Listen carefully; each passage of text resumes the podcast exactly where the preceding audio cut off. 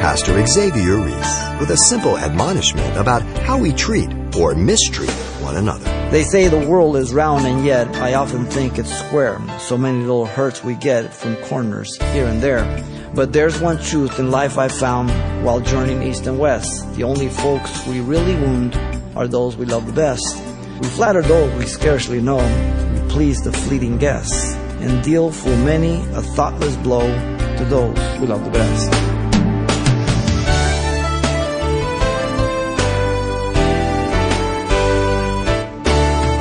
Welcome to Simple Truths, the daily half hour study of God's Word with Xavier Ries, Senior Pastor of Calvary Chapel of Pasadena, California. Is it manifested with things or expressed through emotion? The most enduring question throughout the ages is what is love? Today, Pastor Xavier answers with a biblical definition for one of the most essential elements of the Christian life. Let's join him continuing our Simple Truth study series of 1 Corinthians for today's ever relevant message, the more excellent way.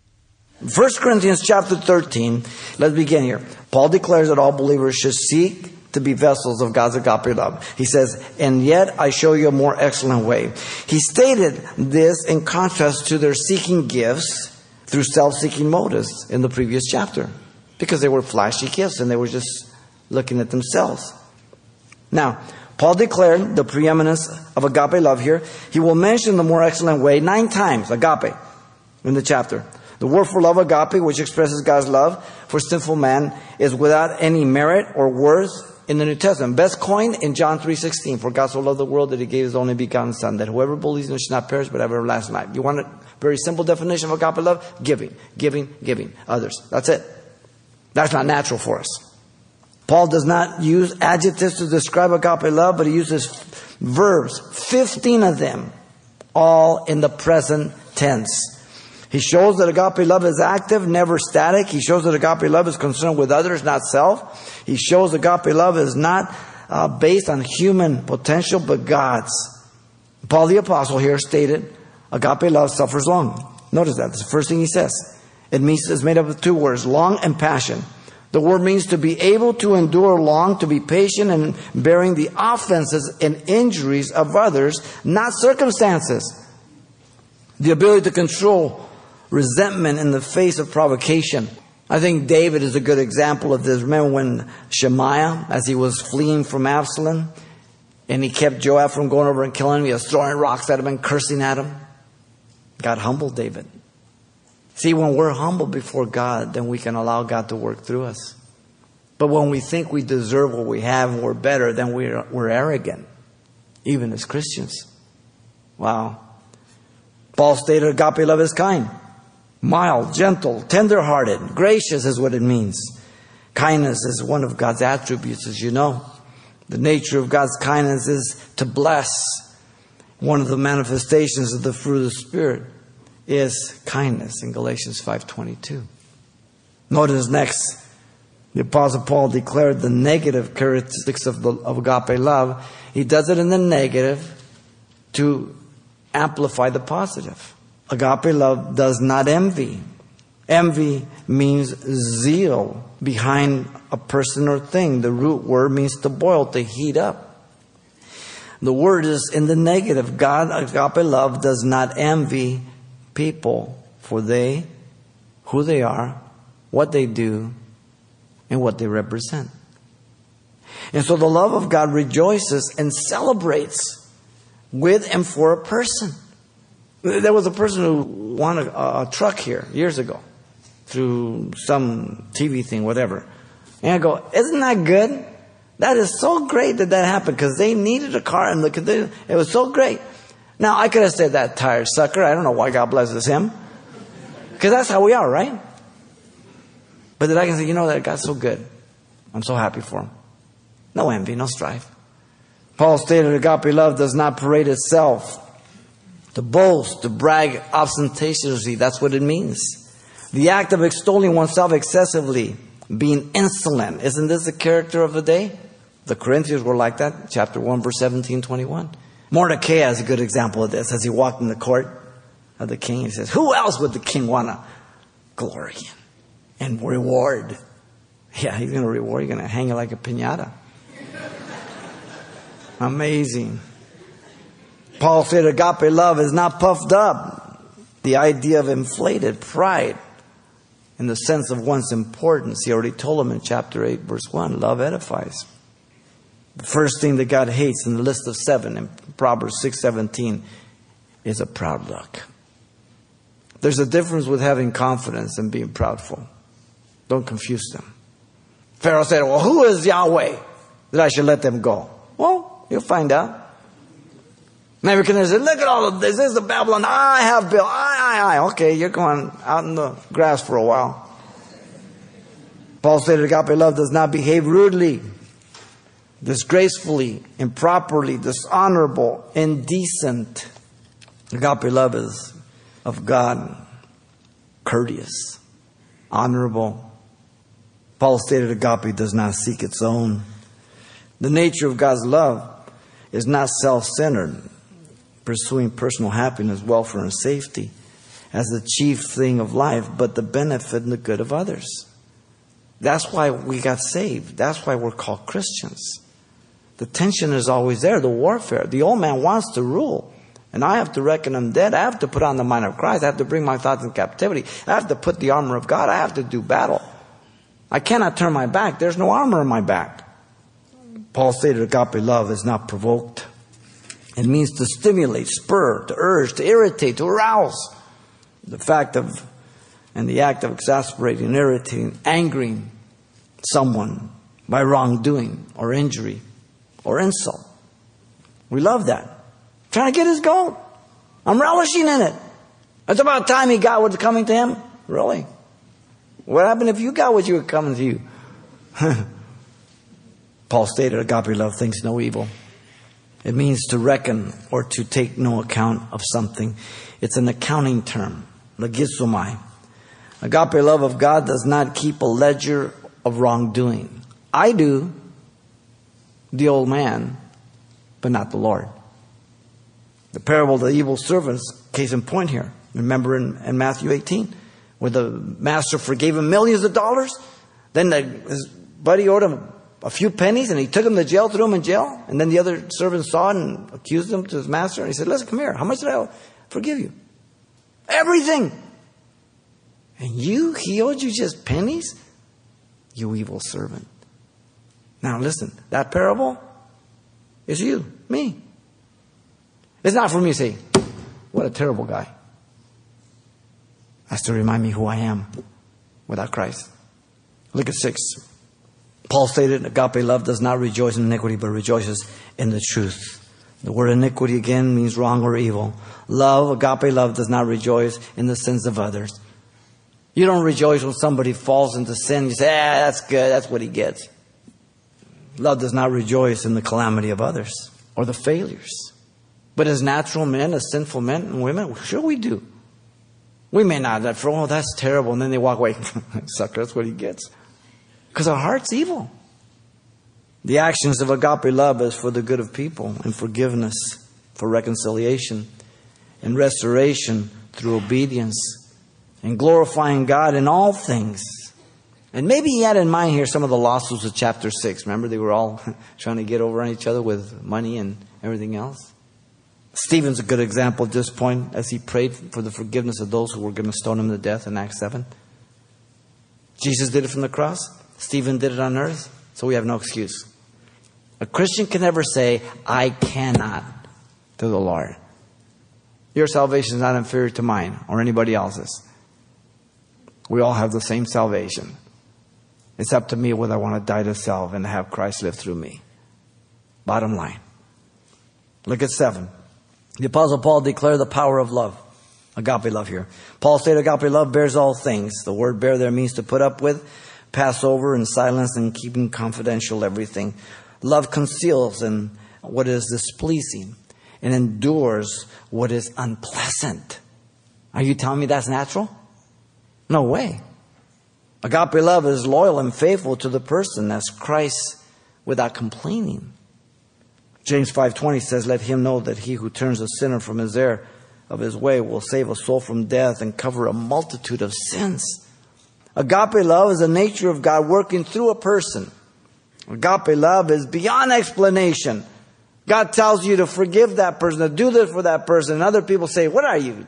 Why do you let them take advantage of you?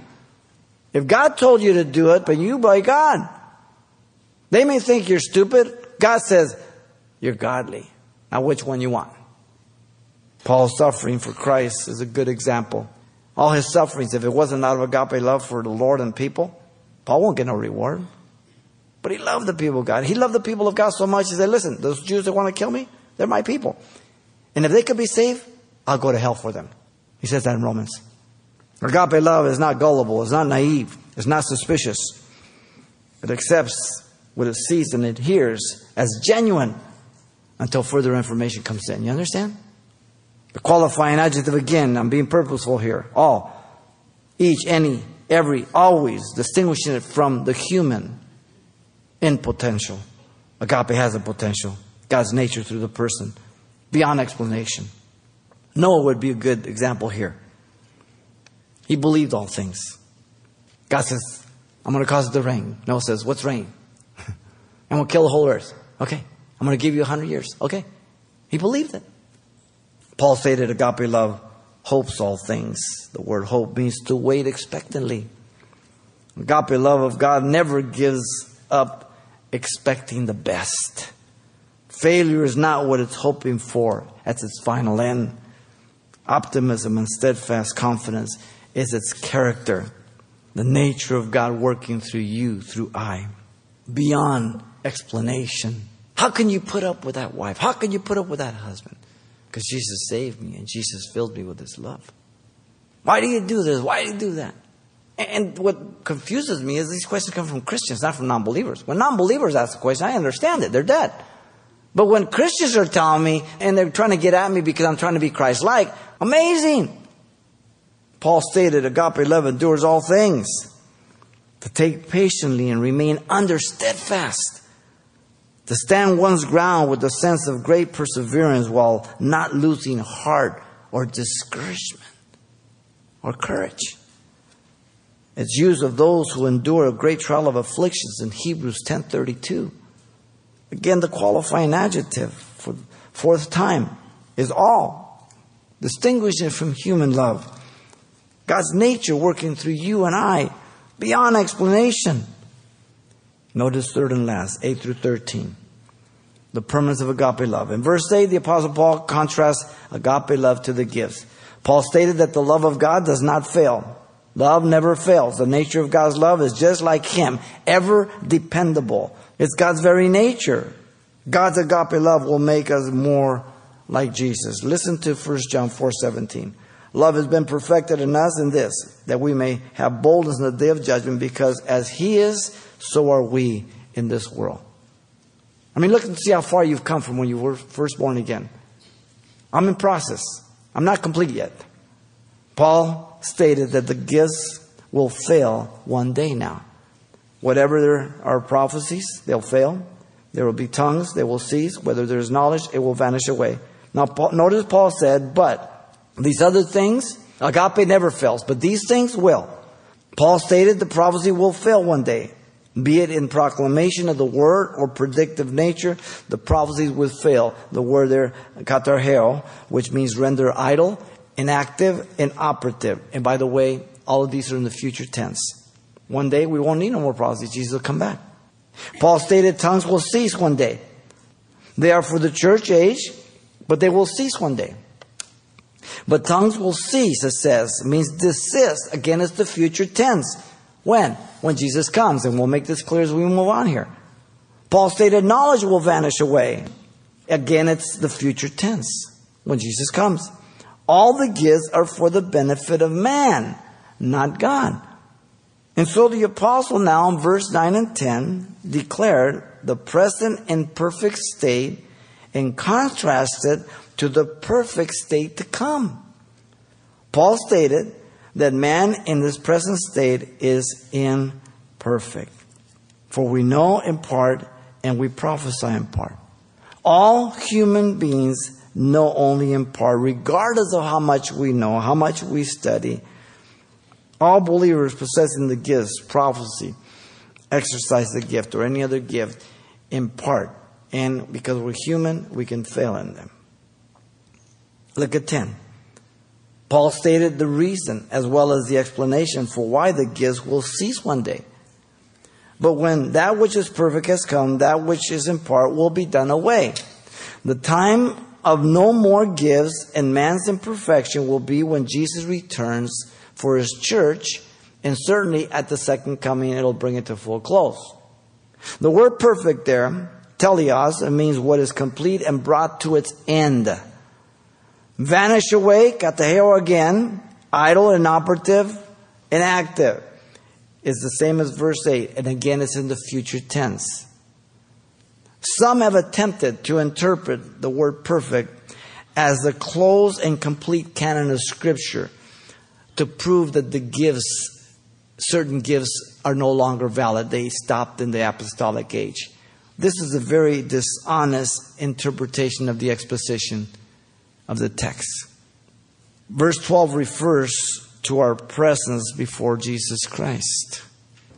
Prior to the start of the 20th century, all commentators understood and interpreted that which is perfect as Jesus Christ, and so do all the major Greek scholars. And there are people who are great expositors, very brilliant, but they're very dishonest in the exposition. Because of their denominational background, they teach that the gifts, certain gifts are not for today tongues, prophecy, word of knowledge, word of wisdom. But they butcher the text. It's not what it's saying, it's not what the Greek says. If it is speaking of the ceasing of the gifts, why hasn't knowledge vanished away and prophecy and tongues? All stand and fall together, right? In other words, the three are mentioned how can you say these two are gone, but this one remains? Are you selective? Do you have, are you a sidekick with God or what? And if you're the authority, God help me. They stand or fall together. If the tongues and prophecy has ceased, then why are we increasing the knowledge? Why didn't that cease? You see, it's dishonest. Why does Paul tell the Corinthians that the gifts were until the Lord returned? In chapter 1, verse 7. Why did he tell them to seek the best of the gifts continue in chapter 12, verse 31? Why will he tell them in the next chapter not to stop people from speaking in tongues? Now, not everybody has tongues, okay? So, relax. Many parts, okay? Simple. Look at 11. The Apostle Paul declared the present state to be progressive, temporary, and imperfect by way of an illustration. Paul stated his life as a child govern his conduct for life. When I was a child, I spoke as a child, I understood as a child, I thought as a child. Paul said that he was a child, and when he was a child, he spoke as a child. That's natural, simple. He's not, there's no hidden message here. And what he understood as a child and the development. So he needed instruction. He needed to be taught. He says he thought as a child. He reasons as a child. Why? Because he was immature. We all understand that. The Corinthians were acting like children rather than mature adults carnal, spiritual children needing milk and care and instruction. He told that in chapter 3, verse 1 and 2. And then Paul stated his life as an adult governed the conduct of his life then. There was a transition. But when I became a man, I put away childish things. So Paul became an adult at a point in time. The word but marks a sharp contrast from child to adult. And the word became means it came into existence, an indicative, perfect, active a point in time when it happened. He didn't act like a child anymore. And so Paul no longer conducted himself as that child, but as a man. He put away childish things. The word put away again is katargeo. It means to render idle, and inactive, and operative. Same as in verse 8 for all three gifts. Now, the tense is not future now, but indicative present active. In other words, he no longer acts as a child, but as an adult man in the Lord. The Corinthians were acting carnal as babes in Christ. 1 Corinthians 3 1 and 2. It's a spanking that he's giving them. You know what I mean? He's reproving them. Now look at 12. The Apostle Paul declared the, ex- the application now of the illustration to explain the present temporary spiritual state of imperfection. Paul stated a parallel to the child and adult illustration by a second illustration, a mirror, which is kind of different, but he does this. For now we see in mirror, dimly, but then face to face. The present state of all believers regarding spiritual matters is like looking into a mirror dimly. You say, what the heck is that? The mirrors of that day were made of polished metals, not glass. The idea is that of reflection dimly, not with full clarity here. Notice the contrast cannot be missed, but then face to face. So the present state is imperfect, dimly, or obscure. The future state will be face to face with clarity. So Paul gives the interpretation to his illustration. He doesn't want to take a chance on letting the Corinthians interpret it. Listen carefully. Now I know in part, but then I shall know just as I am known. He made the direct explanation and application here to their present state, saying, Now I know in part. Regardless of his age in Christ and our knowledge, in the absence of Jesus, we only know partially. All of us. Nevertheless, the believer's spiritual state should always be pressing forward in process, developing, growing, and maturing on every level. Remember the context of spiritual gifts exercised through agape love. This is what they were lacking. Look at the last verse, 13. The Apostle Paul declared the priority of agape love among the three prominent virtues. And now abides faith, hope, and love, these three, but the greatest of these is agape. Paul stated faith is essential for life and fellowship with God. Faith speaks of the present for our daily walk. Faith abides, he says. It remains. Paul stated hope is essential for trust and expectation from God. Hope speaks of the future. Hope abides. Same word, remains. Paul stated agape love is essential for quality of life with man and God. Agape love holds and ties faith and hope together. Present and future, love holds them together. Agape love abides, remains. Same thing. Notice Paul stated agape love to be the superior one of the three virtues. The first and greatest commandment is to love the Lord thy God with all your heart, mind, and soul. The second is love your neighbors yourself. Jesus said in Matthew 22, 37 through 40, and these two hang all along the prophets. Agape love is the greater due to the fact that it is the very nature of God and is able to be manifested through the Holy Spirit in each of our lives. That is an incredible miracle, ladies and gentlemen. They say the world is round, and yet I often think it's square. So many little hurts we get from corners here and there. But there's one truth in life I found while journeying east and west. The only folks we really wound are those we love the best. We flatter those we scarcely know. We please the fleeting guests and deal full many a thoughtless blow to those we love the best. That's you. That's me. When we don't walk in God's love. Agape love is to be the distinguishing mark of the church and disciples. Jesus said in John 13 35, By this shall all men know that you're my disciples if you have love one for another. 1 John 4 17 18 says this Agape has been perfected among us in this, that we may have boldness in the day of judgment, because as He is, so are we in this world. There is no fear in agape, but perfect agape casts out fear, because fear involves torments, but he who fears has not been made perfect in agape love. Paul has described the more excellent way, agape love, to manifest the gifts from three vantage points here. The preeminence of agape love is God's proclamation. The potential of agape love is God's expectation. And the permanence of agape love is God's perfection. May God give us wisdom. Pastor Xavier Ries, summing up the simple truths about the greatest gift of agape love. And you can request a copy of today's important study called The More Excellent Way. Of course, it's available for just $4. And by the way, this message also contains everything Pastor Xavier shared with us the last time we were together as well. That title to ask for once again is The More Excellent Way. Or simply mention today's date when you write Simple Truths, 2200 East Colorado Boulevard, Pasadena, California, 91107. Or to make your request by phone, call 800 926 1485. Again, that's 800 926 1485. Or the address once again is Simple Truths, 2200 East Colorado Boulevard, Pasadena, California, 91107. And please don't forget to include the call letters of this station when you contact us. Be sure and tune in next time as Pastor Xavier Ries offers the simple truths, clearing up the confusion and controversy regarding spiritual gifts. Hope you'll be back.